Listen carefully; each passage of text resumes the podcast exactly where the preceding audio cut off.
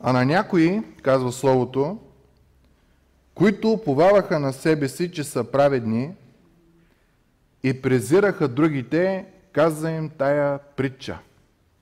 Това е един от най-лесните текстове за проповядване, за разбиране. Още в самото ти начало се казва за кой е този текст. За тези, които си мислят, че са прави и мислят, че другите не са прави. Още един път ще го прочита. А на някои, които уповаваха на себе си, че са праведни и презираха другите, каза им тая притча. Двама души се изкачиха в храма да се помолят, единия фарисей, а другия бирник – Фарисеят като се изправи, молеше се така в себе си, Боже, благодаря ти, че не съм като другите човеци, грабители, неправедници, прелюбодейци и особено не като той абирник. После два пъти в седмица давам десятък от всичко, което придобия. Абирникът като стоеше надалеч, не смееше дори очите си да повдигне към небето, но се удреше в гърди и казваше, Боже, бъди милостив към мене, грешника. Казвам ви, че този си отиде от дома оправдан, а не онзи, защото всеки, който въздига себе си, ще се снижи, а който смирява себе си, ще бъде въздигнат. Един хубав текст. Хубав текст, който може би няма човек, който да не го засегне. Защото нека си признаем, често уповаваме на себе си, на нашата праведност. Бог ме спаси, защото еди какво си. Това се случи, защото аз еди какво съм. Направо може да ни низа от устата, ама подсъзнателно си върви в нас. И, и този текст е писан към хора, които са вярващи, които казват, че са християни, които изповядват Христос, които са морални. Хора, които богословски разбират правилно Библията, хора, които са верни и посветени в делото си на Бога. Не са лоши хора. Обаче това поведение, че разчитат на себе си и на това, което правят за Бог, всъщност вместо да ги доближава до Бог, то ги отделя от Бог. И това е една тънка линия – Тънка линия е нашия Господ и Спасител. Това вече в Лука 18 глава навлизаме към края на Неговото служение. Остават още няколко дена или може би две седмици преди Той да, да бъде разпънат. То това е едно от ученията, които Той дава преди това нещо да се, да се случи. Какъв е проблема на този вид хора? Рекламират себе си, докато същевременно презират другите. Във вашия живот има ли сте момент, когато знаете, че нещо не е наред във вас, във връзката ви с Бога, знаете, че трябва да простите, знаете, че трябва да, да откажете даден грях и такива неща, обаче в акъла ви се прокрадва една идея, я виж Пешо, той го прави два пъти по-зле от мен и някак си се успокояваме. Е, за такива хора става въпрос. На някой от нас стандарта ни е много висок или много нисък. Сравняваме се с Хитлер или някои от тези зверове, които са избивали хората в, в миналото. Представете ли си каква ни е летвата за праведност?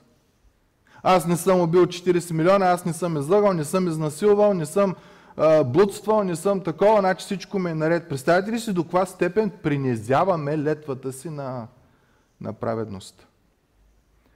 Е за такива като нас е тази притча. Исус казва тази притча, защото се оказа, че това е много лош вирус.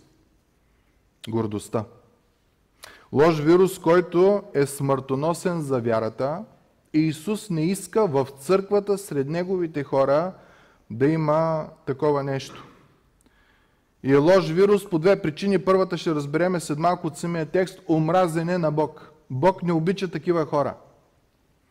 Втората причина е, че невярващ, като види вярващ с такова поведение, той от 2 км го вижда. И за 2 секунди разбира каква е работата. И всички тия добри дела, които човека е правил, изведнъж се стават като лошо нещо. Нека да четеме притчата стих 10 казва, двама души се изкачиха в храма да се помолят. Единият фарисей, а другият бирник. И в нашия ум, като кажем двама човека дойдоха в храма да се помолят, е все едно празна църква, единия в един ъгъл, другия в другия ъгъл, обаче по това време си ходиш да се молиш два пъти на ден. И това е била колективна молитва. Много хора са идвали. В 9 сутринта и в 3 часа след обед. Има всеобща молитва, в която свещеникът произнася благословение върху народа, принася тамян, като, като благоханна жертва пред Господа и благославя хората, като са моли и за тях. Та, хората са искали това нещо да правят. Бирника и фарисея са били сред събрание хора, не са били само двамата. Но Исус отделя само двамата в тази ситуация. Втория проблем, който имаме, първият е, че си мислим, че е празна църква и двама човека, всъщност не е. Втория проблем, който имаме е, че вече сме предубедени заради това, че сме християни сме чели Библията и такива неща. За нас фарисеят винаги е лош. Дори имаме такива фрази. Стига с това фарисействане. Обаче искам да ви кажа, че във времето, когато Исус казва тая притча, фарисеят е бил най-доброто от най-доброто, което културата на Израел, народа на Израел има. Той е бил патриота, не националист.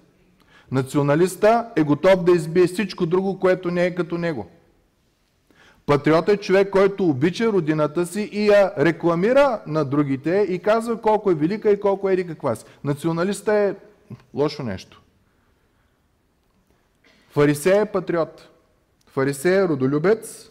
В годините, последните 400 години, Израел е бил роб на Вавилонската империя, бил е роб на сирийската, на сирийската, на гръцката, там Александър Македонски, четирите му генерала, които се разделят. И постоянно Израел е шикал кабел. Дори идва момент, когато в момента царя им дори не е евреин. Но имала една група хора, които са се наричали фарисин, което означало отделените и оттам идва името им фарисеи. Една група отделените, които са си казали, аз няма да преклоня коляно, аз ще държа на принципите, ще държа на традицията, ще държа на правдата и на истината. Както може да се досетите, тия хора са били мразени от управниците, обаче народа ги обожавал. Това да си бил дъщеря ти да е дадена на фарисей е било все едно голяма награда за дома ти. Голяма чест за дома ти. И фарисеите не са били лоши. Ние в Библията познаваме някои фарисеи. Един от тях, може би най-известният е Павел, апостол Павел. Той в началото е почнал като фарисей. Познаваме Никодим, познаваме Йосиф от Ариматея, познаваме Гамалаил. Това са все добри хора и в Библията, като са споменати, с добро са споменати. А бирникът е данъчният инспектор. Това означава бирник. Това е човек, който събира данъците на народа. И ние ще кажем, че какво лошо има в това? Лошото е, че по това време Израел се намира под окупация или под робство на Римската империя. Римската империя казва, ние искаме примерно 100 лева от всеки човек на година данък, но трябва да има хора, които да събират данъка. И начина по който са го правили, не са слагали римляни, които да събират данъка, защото хората ще ги намразят. Те са избирали от народа, в който се намират. Избирали са израелтяни, които да събират данъка. И знаете ли как са ги събирали? С търк. Кой ще нададе повече, за да може да събира данъците на Римската империя? И буквално, за да бъдеш такъв, ти трябва да платиш, за да станеш бирник. Защо? Защото Рим е искал 100 лева. И всяко нещо над тия 100 лева, което ти можеш да събереш, Рим не го е интересувало.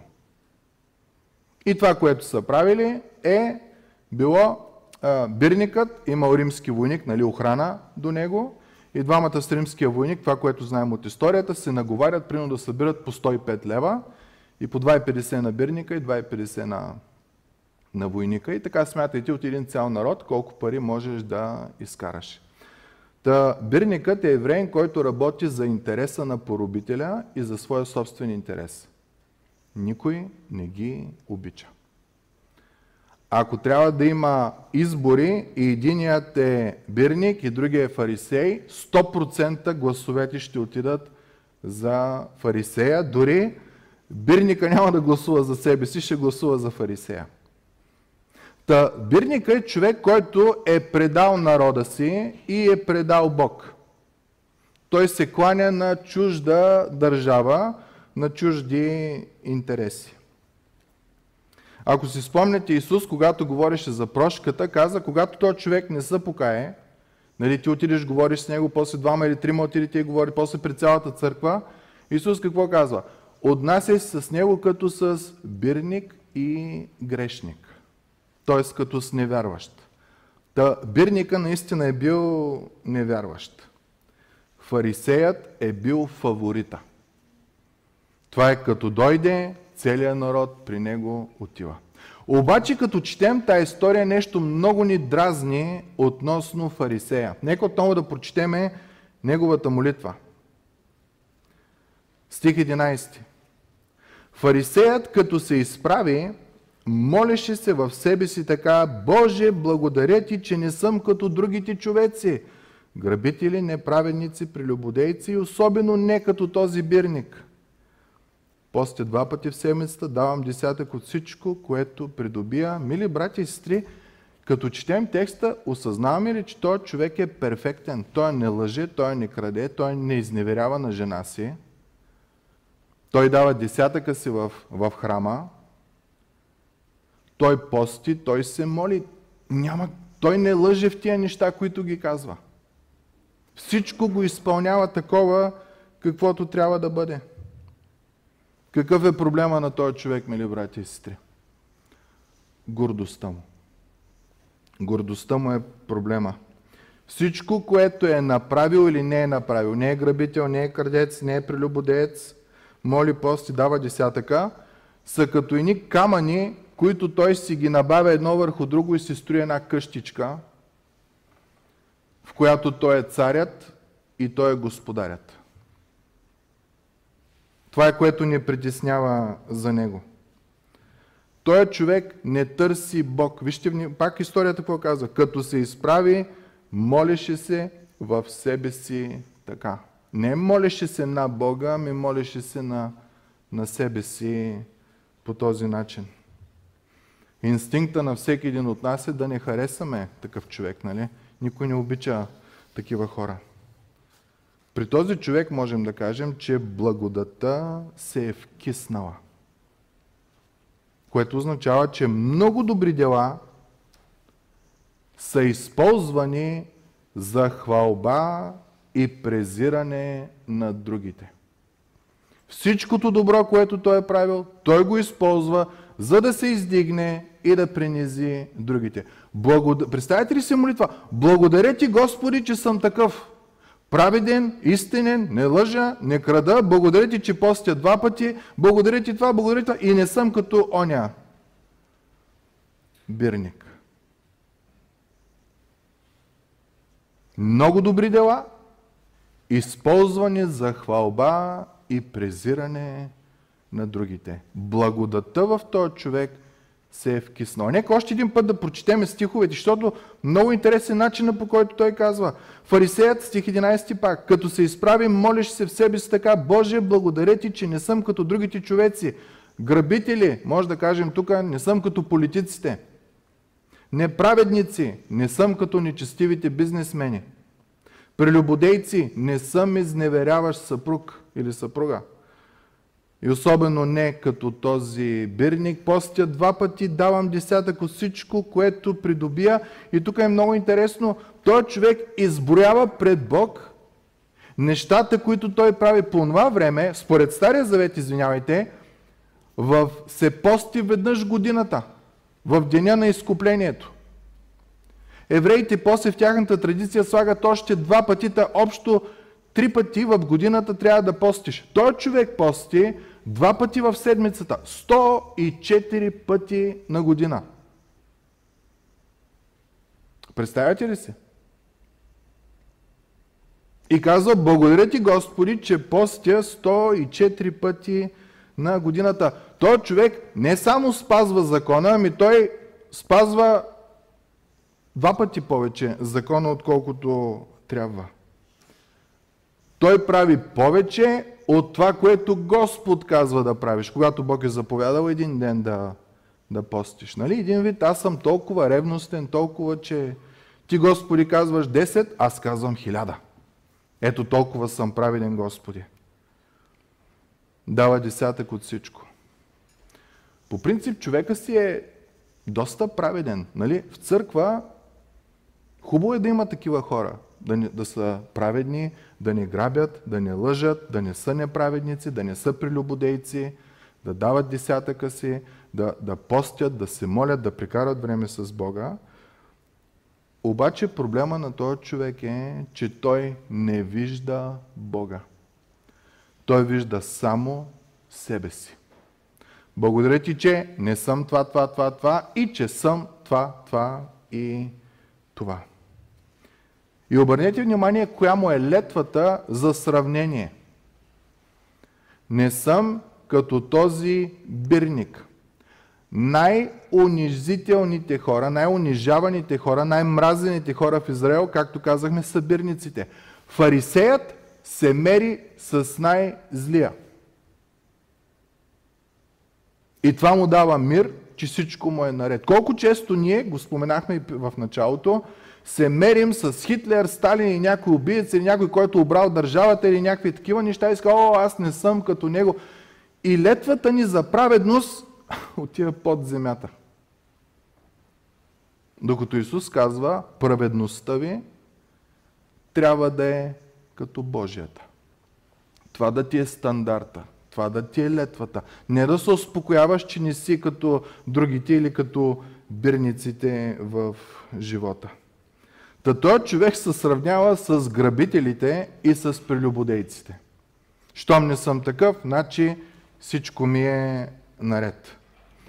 И лошото в цялата тази ситуация е, че всички тия постижения го отделят от Бог. Накрая историята така завършва и продължаваме да казваме тая фраза благодата в неговия живот се е вкиснала. Той е започнал да си спечелва Божието одобрение. Обърнете внимание, той не моли Бог за нищо. Защо? Сигурно в акъла му, Господи, какво друго да ми дадеш?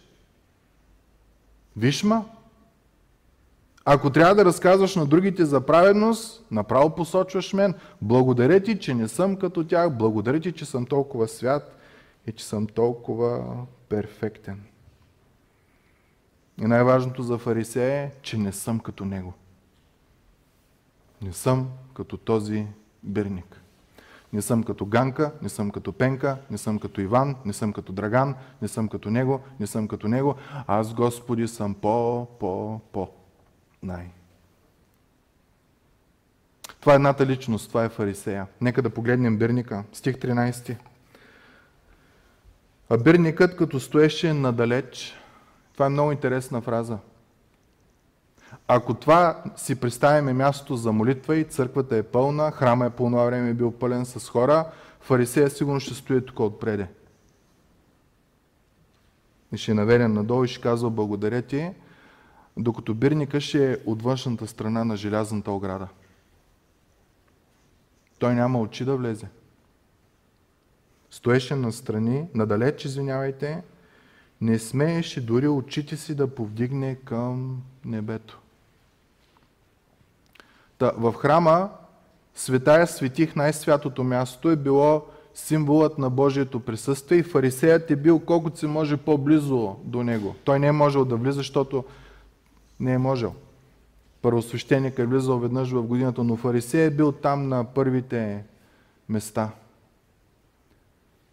И бирникът е бил далече от символичното Божие присъствие от Светая Светих. И бирникът не е поглеждал нагоре към небето, където е истинското Божие присъствие. Разбирате ли, мили брати и сестри, до каква степен този човек е съкрушен?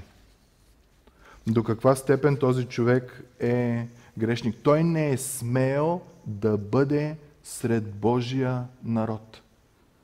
Всички са били тук, той е отвънка. И се надява вратата да е била отворена, за да може да чуе благословение или нещо друго. Каква е разликата между двамата? Фарисея не знаеше кой е Бог, но знаеше всичко за себе си, докато бирника единствено Бог го интересуваше. Стоеше настрани и се биеше в гърди, удреше се в гърди. Интересно е да знаем, че да се удряш гърдите е символ на голяма мъка – и по принцип в Библията само жените са си удрали гърдите, когато са оплаквали някой човек, който е починал. Та този бирник толкова е бил съкрушен, че него не го интересува мъжки обичай ли е, женски обичай ли е, какъв е той обичай. Той е съкрушен и той осъзнава, че има нужда от прошка. И обърнете внимание, не цитира нищо, което е правил зло или добро. Не казва аз откраднах, аз излъгах, аз не ги казва тия работи. Той много добре знае какво е в сърцето му и той много добре знае кой е Богът, който вижда сърцето му и казва следните думи Боже, бъди милостив към мене грешника. И тук думата грешник в, в, в гръцки язик е определителен член. Аз съм най-големият грешник. Един вид бирника казва, това, което се моли фарисея, е вярно, Господи. Той не е като мен. Аз съм много зле. Смили се над мене грешникът с определителен член. Като мене друг няма. Толкова е разбито сърцето му. Мили брати, стри, това е пътя към покаянието.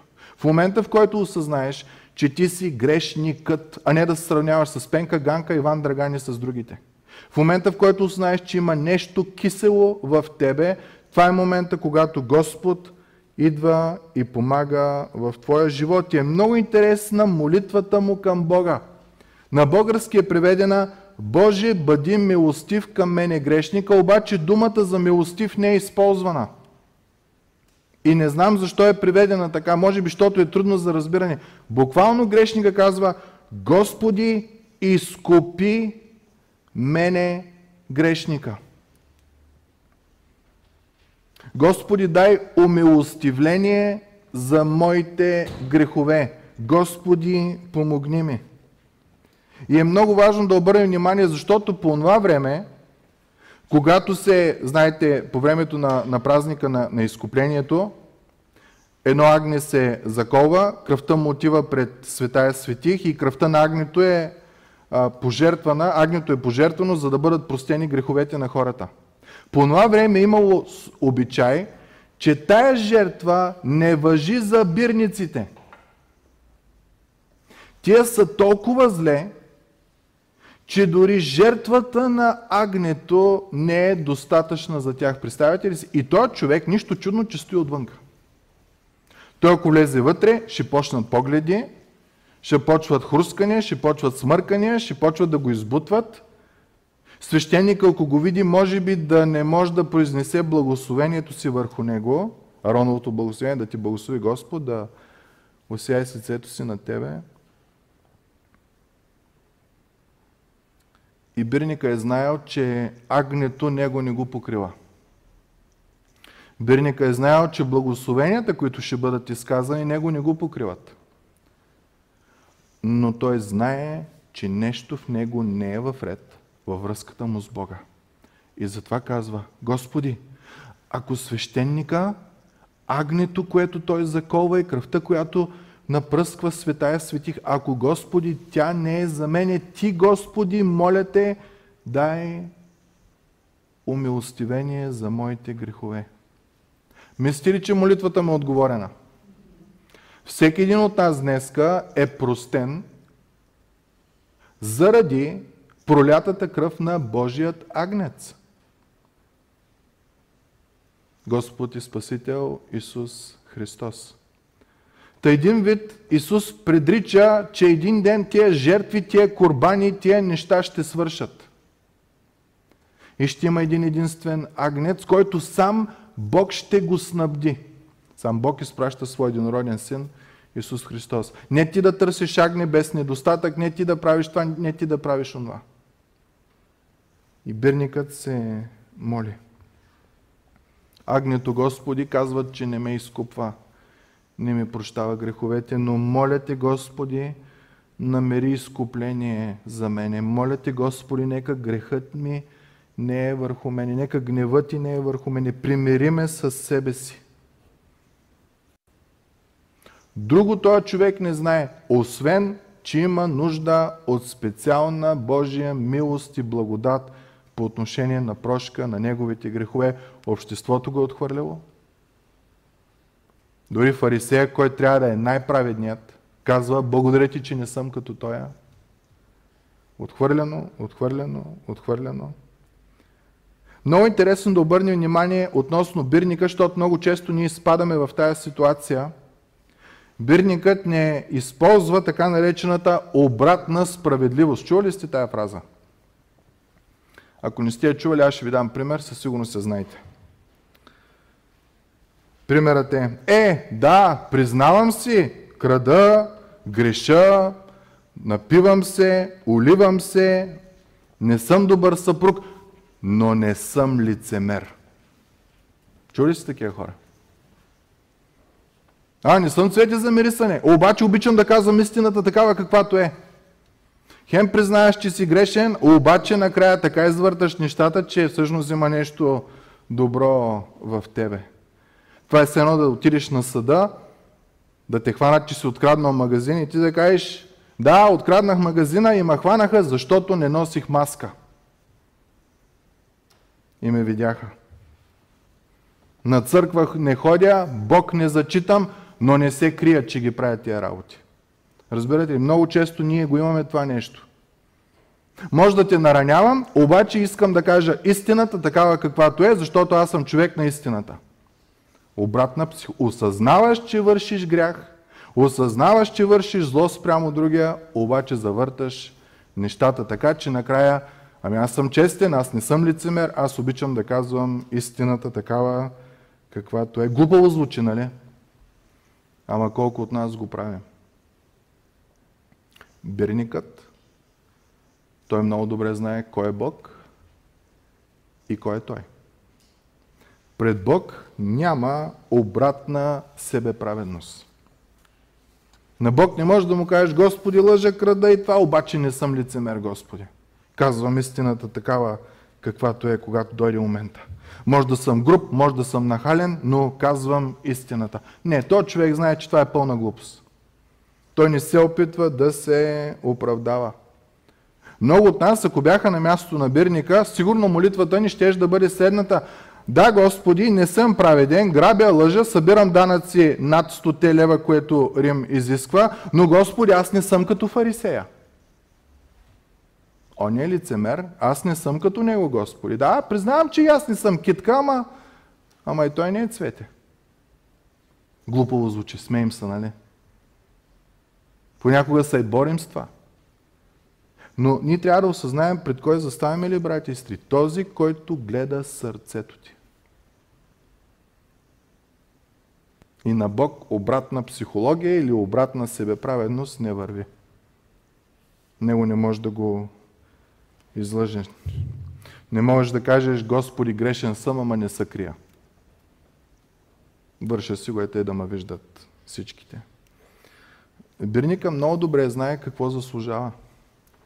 И само за това се моли. Господи, ако ти не ме изкупиш, ако ти, Господи, не дадеш умилостивение за моя грях, аз съм мъртъв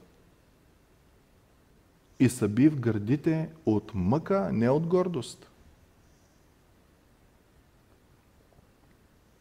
Каква е разликата между двамата? Фарисеят вижда всички и се мери с най-долният, но не вижда Бог. Божията праведност. Благодаря ти, Господи, че не съм та та та та та та, та и не съм като него най-важното. Бирника вижда само Бог и никой друг. Господи, умилостиви мене грешника. Чуйте думите на Исус, стих 14. Като преди да почнем да ги четем, обърнете внимание какво казва фарисея. Благодаря ти, че не съм грабител, насилник, прелюбодеец и това, после два пъти това. И не съм особено като този бирник. Чуйте Исус какво казва стих 14. Казвам ви, че този бирник се отиде от дома оправдан, а не онзи. Исус си играе с думите на фарисея. Не съм като той, Исус казва, точно той е оправдание. И ти наистина не си като него. Защото ти не си оправдан. А той, той е оправдан. И думата е много интересна. Казвам ви, че този си отиде от дома и на гръцки така е времето написано, че може да го приведем вече оправдан. Той човек, докато е излизал от придвора на храма, по пътя за вкъщи всичко му е било простено и той е бил оправдан. Този си отиде от дома оправдан, а онзи си отишъл не оправдан. Какво става, мили брати и сестри? Исус ни казва, че Бог е дал праведността си на бирника, а не на фарисея. Бирника, който народа не го харесва, но Бог го харесва. Бог казва, този е смирен, този е честен, този е покаян. Той не шикалкави, не се оправдава. Той знае кой съм аз, святия. Той знае кой е той, потънал в грях. Око няма да погледне нагоре, няма, не може да погледне нагоре към мене. В събранието на Божиите хора, където е моето присъствие, той стои отвън, той много добре знае каква е ситуацията в неговия живот и връзката му с мене. Много добре знае това. И Бог казва, такива хора аз обичам. Такива хора аз обожавам да им прощавам греховете. Коя е тази праведност, мили брати и сестри, за тебе и за мене? Библията казва, че Христос Исус, който стана за нас мъдрост от Бога, и правда, и освещение, и изкупление. Историята, един е оправдан, другия не. И вижте Исус как завършва цялата притча. Защото всеки, и тук вече излизаме извън бирника и фарисея, тук става въпрос за тебе и за мене. Всеки във всяко време, във всяка култура, във всяко разбиране, във всяка човешка история, всеки, който издига себе си, ще се снижи. И тук думата е, че някой друг ще те снижи, не ти сам себе си. А който смирява себе си, ще бъде издигнат. Не ти да се издигаш, някой друг ще те издига. Невероятна духовна истина. Колкото повече си горд в твоя живот, толкова повече Бог ще те снишава в Неговите си очи. Ти можеш да си мислиш, че си праведен, понеже не си лъгал, не си крал, не си това и не си като Ганка, Пенка, Драганка, Иван и, и Петкан. Обаче Божиите очи ти си отиваш у вас непростен. Исус казва, спрете да се сравнявате с другите хора. Благодата ви се вкисва. А вкиснатото го хвърляш. То не е хубаво, то не е правилно. В нашата себеправеност, мили брати и сестри, това е проблема на цялата притча, който Исус описва. Когато ние се сравняваме с другите хора, ние винаги избираме най-грешните, най-смотаните в нашите очи. И стандарта ни за праведност е нещо, което е много долу. На фарисея, който е най-почитани от народа, тръгна да се сравнява с този, който е най-омразният от народа. Такъв човек, който нямаше място да бъде сред Божиите хора, нямаше място да бъде сред Израел и нямаше, беше като вероотстъпник, така го считат. Фарисея казва, аз с него се сравнявам. И ние много често това правим. Е, аз не съм направил чак толкова. Е, може да лъжа, може да съм лош, може да не ходя на църква, може да не обичам Бога, обаче когато дойде време за истината, казваме такава каквато е и не се крия, че не обичам Бога. Да, ама пред Бог той нещо дикиш не хваща. Исус казва, всеки, който се гордее, възвисява, някой ще го смачка. И смачкването е в денят на страшния съд, когато се изправиш пред Бог, пълен с твоята себеправда, изградил цял замък, изведнъж ти осъзнаваш, че всъщност Бог казва, не те познавам. Представяте ли си? Не те познавам. И ти ще почнеш. А, ма Господи, аз колко пъти те видях бял, а, болен, колко пъти те видях гол, колко пъти те видях затвор, колко пъти те видях гладен и винаги дава храна, дрехи, винаги помагах, винаги тия неща. Исус каза, не те познавам. Ти си се гордеял с тия работи. И като си се гордел, ти си принизявал другите за сметка на другите. Аз не съм като него, него, него. Аз правя много повече. Човек може да излъжем. Ама Бог не можем. И лошото в цялата ситуация е, че накрая съдът, който определя къде ще си, Бог е съдята. Там няма лъжа, няма измама. Вижда такова, каквото е вътре в тебе. Библията казва няколко неща. Всички са грешиха и никой не заслужава да бъде прославен от Бог. Ако ти днеска си мислиш, че си добричък човек, Библията казва, че в Божиите очи ти си грешник, който има нужда от умилостивление, от изкупление. Твоята себеправедност ще те срине и няма да ти даде прошка. Пред Бог, казва апостол Павел, никой не може да се хвали. Това е точно което фарисея прави. Благодаря ти, че не съм като тата изброяваме. Пред Бог единствено може да просиш за прошка и за милост. Това е относно Божия характер. В Божиите очи ти си грешен, грешник, който имаш нужда от прошка. И вместо да казваш колко си велик и че казваш истината и не си лицемер, въпреки че си лош, поискай милост. Бог ще я даде. Второто нещо, което трябва да обърнем внимание, не може праведен човек да е горд. И тук, мили брати и сестри, най-много удра в момента, когато трябва да даваме прошка. Факта, че ти отказваш да дадеш прошка, означава, че в тебе има гордост. А тази притча тук ни казва, че тръгнеш да се сравняваш с другия човек. Бог казва, за тебе няма прошка. Праведен не може да е горд. Праведен човек не може да не прощава. Праведен човек е за благословение на тия, които са около него. Библията казва, всичко търпи. На всичко се надява. Надяваш се, че утре нещата ще се оправят. Защо? Защото Бог, който ти е простил и който ти помага, ти дава силата ти да живееш това, защото се молиш за човека, на който трябва да, да простиш.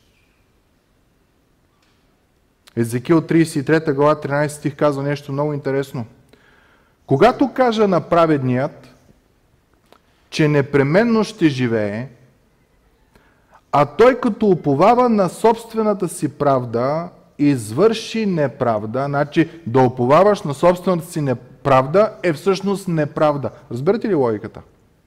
Когато Бог ти каже, че те благославя и ще даде живот и ти накрая си кажеш, а, че как няма Бог да ми даде живот? Аз не лъжа, не крада, не ходя по мъже, не ходя по жени, не ходя това, не ходя това, давам десятъка, ходя на църква, служба не изтърваме това. Когато това нещо ти си го помислиш, когато започнеш да оповаваш на правдата си, ти автоматично извършваш неправда.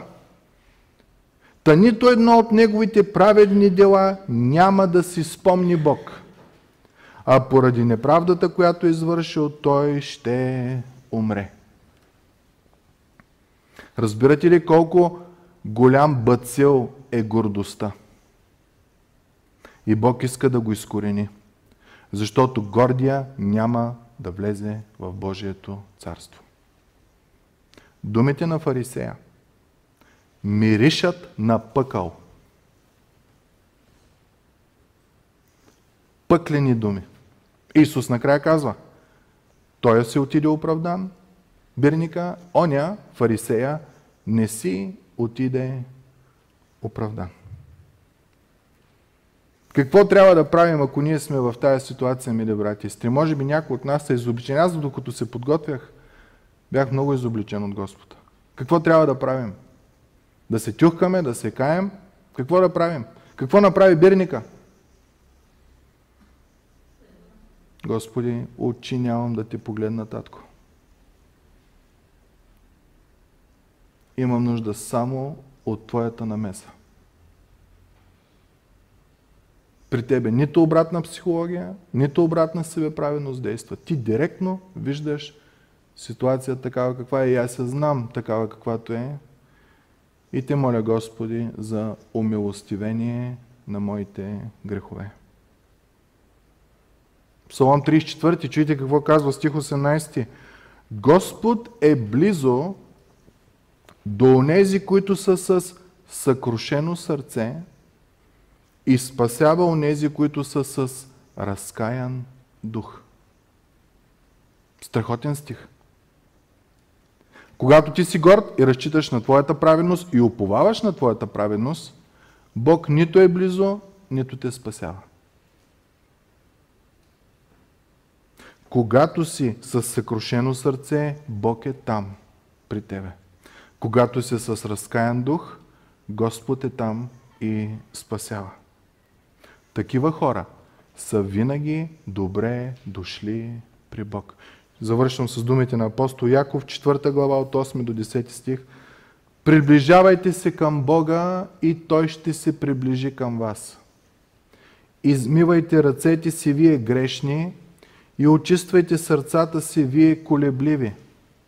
Тъжете, ридайте, плачете, смехът ви нека се обърне на плач и радостта ви на тъга.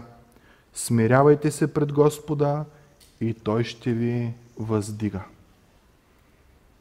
По принцип, човека, който е отвънка, който няма Христос в себе си, има проблем с тия стихове, защото ти трябва да осъзнаеш, че си грешен, да очистваш сърцата си, да премахнеш колебливостта си, сега с Бог ли да съм, против Бог ли да съм, какво да правя.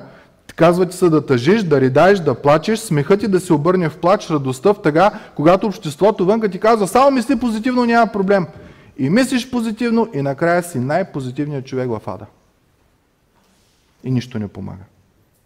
От зле към по-зле.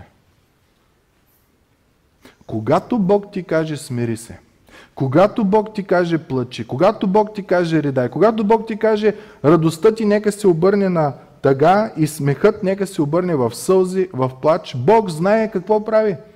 Защото когато това нещо го направиш, чуйте как завършва стиха. Господ ще те издигне.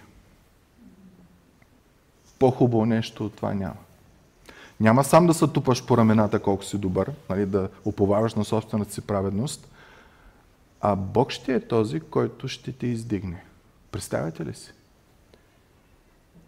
Какво богатство имаме в смирението и в признаването на вината, а пък ние сме корави и отказваме. Какво да правим за всичко това, мили брати и сестри? Нека бъдем като бирника. Нека да погледнем дълбоко в нашето сърце светлината на Библията. Нашето сърце, казва Словото, е страшно, болно и измамливо. Има сте моменти, когато сте били на 16 и мислите във вашето сърце, че това е праведното, ставате на 30 и си казвате, къв будала съм бил, когато съм бил на 16 и така до 80. Пък сърцето всеки път, всеки път сърцето ви е казвало какво да правите и накрая се осъзнавате, че е от глупост в глупост в глупост.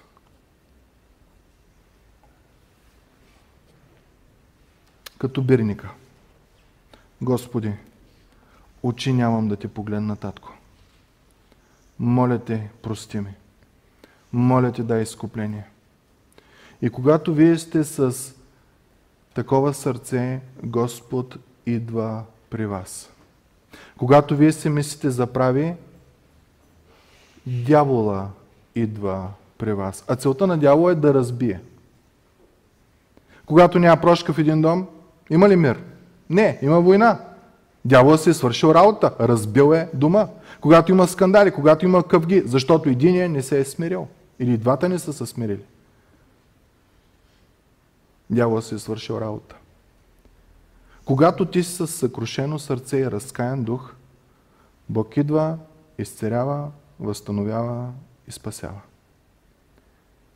И мили братко и сестро, въпросът към всеки един от нас е, искаше да има мир в живота ти. Искаше да имаш мир с Бога. Спри да се оправдаваш и да разчиташ на своята праведност. Застани пред Господа и кажи, смили се над мене, Господи. И като се помолите, Исус казва, Той си отиде оправдан. Божията праведност ще дойде върху тебе. Чувството за вина, гузната съвест, прегорялата съвест. Някой в началото сме имали гузна, ама накрая толкова ни ни пука, че е прегоряла и вече ни пука за нещата, които правим. Гузната съвест Бог я изчиства, прегорялата съвест я възстановява. И ти отново може да си цялостен човек. Но откъде почва това? Покаяние. Господи, прости ме. Господи, помогни ме. Господи, ела в моето сърце. Господи, ела в живота ми. Но аз нищо не съм направил. Пу, Питайте роднините си, особено тия, с които имате проблеми. Питайте ги дали нищо не сте направили. Те ще бъдат от тия, дето може да, да лъжат, да крадат, ама истината ще ви я кажа директно в очите.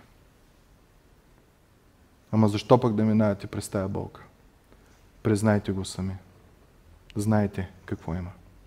И когато го направите, Бог ще ви издигне. Бог ще ви прости. Бог ще ви възстанови. Бог ще даде изцерителни и освежителни времена във вашия живот. Нека да се помолим. Отче святи и праведни Господи Боже наш, Боже, колко ни е хубаво да сме като фарисеите. Да се хвалим с това, което сме направили и да си мислим, че всичко е наред, докато се сравняваме с най-грешните. Но Господи, Ти там не благоволяваш. Там мир няма, там надежда няма, там отеха няма, там благодат няма. Ти, Господи, ни призоваваш да сме като най-долните и най-грешните. Осъзнаващи недостатъчността си пред Тебе и моляйки за прошка, моляйки за изкупление, моляйки за умилостивение като знаем какви сме, като знаем какъв си ти и като знаем, че на малкият ти пръст не можем да се мерим. И молим за прошка. И ти, Господи, ни казваш, че в такива хора благоволяваш. И ние имаме привилегията за пръв път в живота си да си тръгнем от едно място оправдани. Нека Господи да не задържаме. Да не ставаме слуги на дявола. А да бъдем освободени от Тебе, за да можем да служим на Тебе. А Твоето иго е благо и Твоето бреме е леко. То носи покой на душите ни. Молим Те, Господи, за това. Да бъде слава на името Ти. Амин.